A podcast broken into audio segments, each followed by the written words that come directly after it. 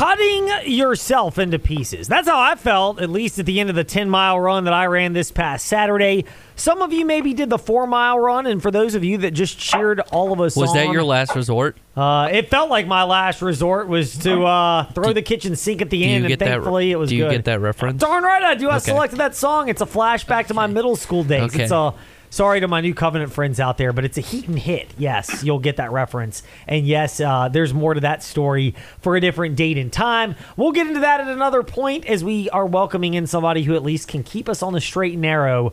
Ben Cates, local sports reporter for newsadvance.com. Ben, a pleasure to speak with you. 10 mile race, 4 mile race on Saturday. Um, first of all, how do you like being out there for that event? You've done this for quite some time, and uh, how do you take in an event like this in terms of stories and angles that you're looking to monitor? Thanks for having me, Ed. Um, it's ten miler is always a fun day. It's a very long day uh, for us, um, but you know I really do enjoy. I, I get out there on the uh, what they call the media truck on the on, on the back of, of the truck, and I just we follow the elite runners. I'm sorry, we le- we they're in front of us uh, running the whole time, so so we're kind of um, able to take pictures and keep up with their um, as uh, you know as their progression um, through each mile. And it's really fun to watch them run the course, and then I, I come back, get off the truck, and um, and kind of watch or take more pictures and, and, and get good try try to get good stories um, of of people that um, are finishing and sometimes that's not really too hard because there's so many good stories that come out of the 10 miler I think. Uh, the more that you talk to people the more that you questions that you ask you start to see really really good stories that that crop up of why people run or how long they've been running in this race and and what it means to them. And sometimes you have real family ties in that race you know people will run and and and they'll they'll see places they grew up with their families and they'll have good memories of of the city it's it's it's a really fun race It is. I enjoy it. It's taken me a while as a runner to, to enjoy it, but I guess my view on it is a lot different because I'm actually out there suffering, whereas for you, you're not. You just get to sit and watch us suffer. Yeah, absolutely. I will tell um, your listeners one one story really quickly. Um, I was taking photos at the finish line, um, and um, you had already finished, and uh, I, I forget who the person was that I was that I was taking photos of. It was someone that I knew, um, and. Uh, as they cross the finish line, the progression of my photos, um, you you can see a person uh, named Ed Lane, and he's just sprawled out on the the asphalt there, and he's just totally spent for a minute. But he he had a really respectable time uh, as well. So you know he he. You, you did well that day, but you were totally wiped out for just a second, and rightfully so. It, it has been a common thing, Ben, to feel that way. You know, the funny part is, is you know, so everybody knows about it's the infamous part of running that. And the cool thing, by the way, now is in for the four mile race used to wrap up at Randolph College. You would just start and then you would run Randolph and they had to bus people back. I'm not familiar with all the logistics, although I know part of it was COVID and then they haven't changed it since then. That the four mile race, you go, you down Farm Basket Hill, you loop up around on Crane Hill and uh, a bit of the Blackwater Creek Trail, and then you circle back up Farm Basket Hill. So everybody now has to finish at going up Farm Basket Hill. That the uphill part it, it, I actually honestly don't mind it in the sense that I feel like I run stronger going up hills than downhill. Downhill is just hell for me on my joints. Uh, but uphill, it's more just like a, a will and a power game.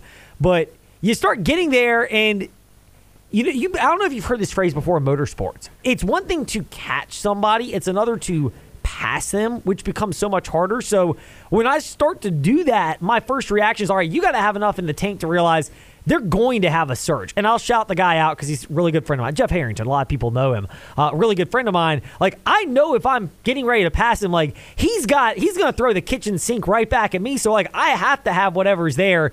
And I was fortunate to be uh, just a bit ahead of him in this particular race. It did not, does not turn out that way. It did not turn out that way in our prior race when we ran together. Um, but then you cross the finish line and, um, my tennis fans will be amused by this, but it's kind of the Novak Djokovic look. If you've ever seen him after he wins a big match, he literally is sprawled out in more of an X looking profile than anything else with his arms and legs sprawled in all directions.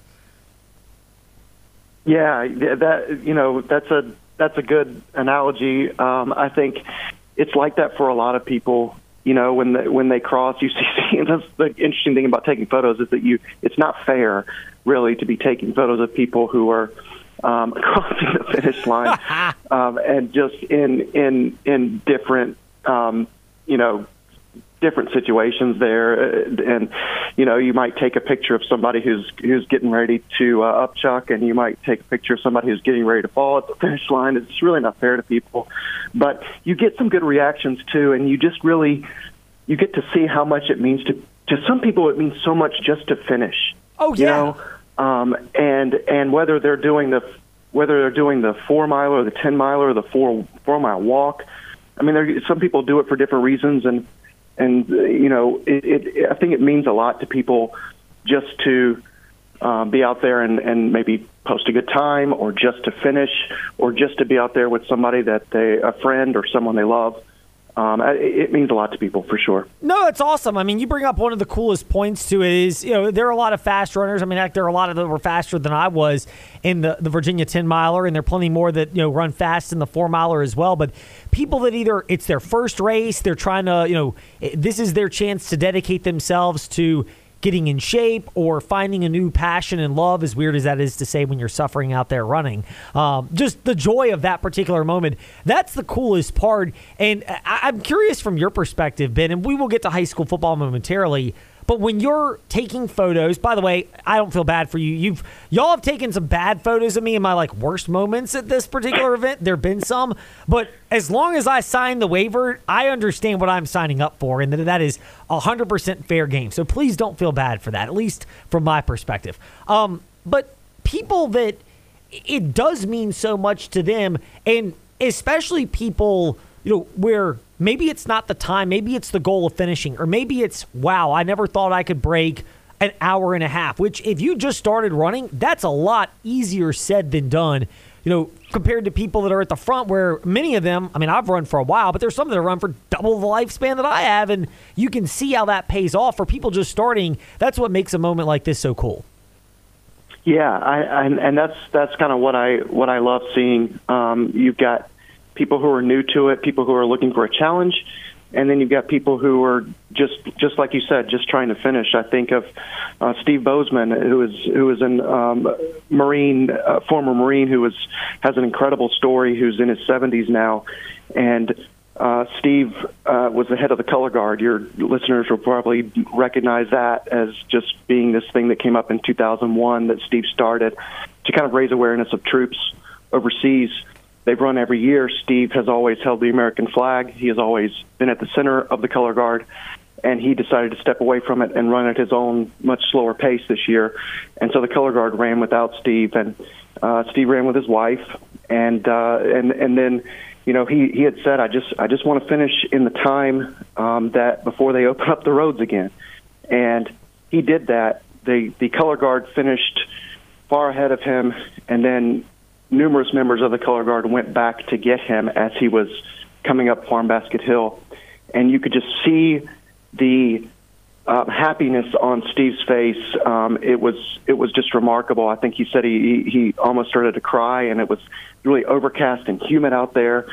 And he said, "This is just such a great moment. If only the sun would shine right now." And within um, a minute or two, the sun came out for the first really big time of the day, and it was Steve got to finish, you know, in this in this glow of sunshine, and it was just a really beautiful moment. I think for for anybody who who got to see it. The crowd had already thinned out by then, and awards were taking place. But um, for the people, I think that were still at the finish line, it was an incredible moment, and that's what this race can bring. It's not the race itself that brings those moments; it's the people. It is. That's what the cool part is. You mentioned Steve as well, and uh, you know he's a, a, legend here when it comes to running in this particular area. And uh, I guess I'm I'm selfishly glad that the sun waited to shine on Steve's moment so that it would not shine and add more heat and humidity for me as a runner because I didn't need any more of it. yeah, I bet not. I mean, it, it was it was really humid. I think for a lot of people, and even the the elite runners were kind of a lot of them were recognized it too. So it wasn't the best conditions for the 10 miler. I don't think it was terrible, but it, it, it you know there have been better years as far as the weather goes. But um, but it was it was a fun day for sure. No, it's awesome. It's really cool to, to get the 10 miler. And Ben, it happened to coincide in a time where a lot of high school football teams were on their off week, which is why we didn't talk as much high school football today in the fast lane. Ben, uh, Altavista had the big victory against Appomattox. William Campbell made a statement against Nelson as far as where those teams fit in the Dogwood District. We will table that discussion and talk Seminole District when we return next week in the Fast Lane because there are plenty of great storylines to come from those particular districts as they are taking shape. In the meantime, thank you for giving us a moment of your time today in the Fast Lane and uh, appreciate your indulging us on uh, a pretty cool event in the area as well. Thank you, Ed. We'll get back to football. I always enjoy talking it, but yeah, this was a good one. I enjoy the 10 miler too. So, and, and, and you did great. So, um, thank you for talking about it. Well, absolutely. Thank you for the coverage and the kind words because you know I'm not covering it while I'm running it. Uh, you know, we don't need a microphone attached to me, Ben. That would be probably the most epically disastrous thing. We're gonna live stream it next year. Uh, yeah, you have to do it on StreamYard or a non-radio platform because some words that come out of my mouth at certain junctures, I don't know what the filter is, and if it picks up anything from my speakers, sorry, Father Chris and Pastor Brad of Impact Church, but sometimes the stuff that comes out of my headphones is probably not suitable for church. So. Uh, just a full disclaimer on that. Anyway, Ben, thank you for your time in the fast lane. Uh, again, thank you for your coverage, and we'll chat again in another week. Thanks, guys. Appreciate you both. Ben Cates with us here in the fast lane when we return back to football, college football, that is, with David Teel of Richmond.com, best football team in the Commonwealth of Virginia, and yes, some ACC topics, including that quarterback change down in Raleigh. All of that's still to come on the CBS Sports Radio Lynchburg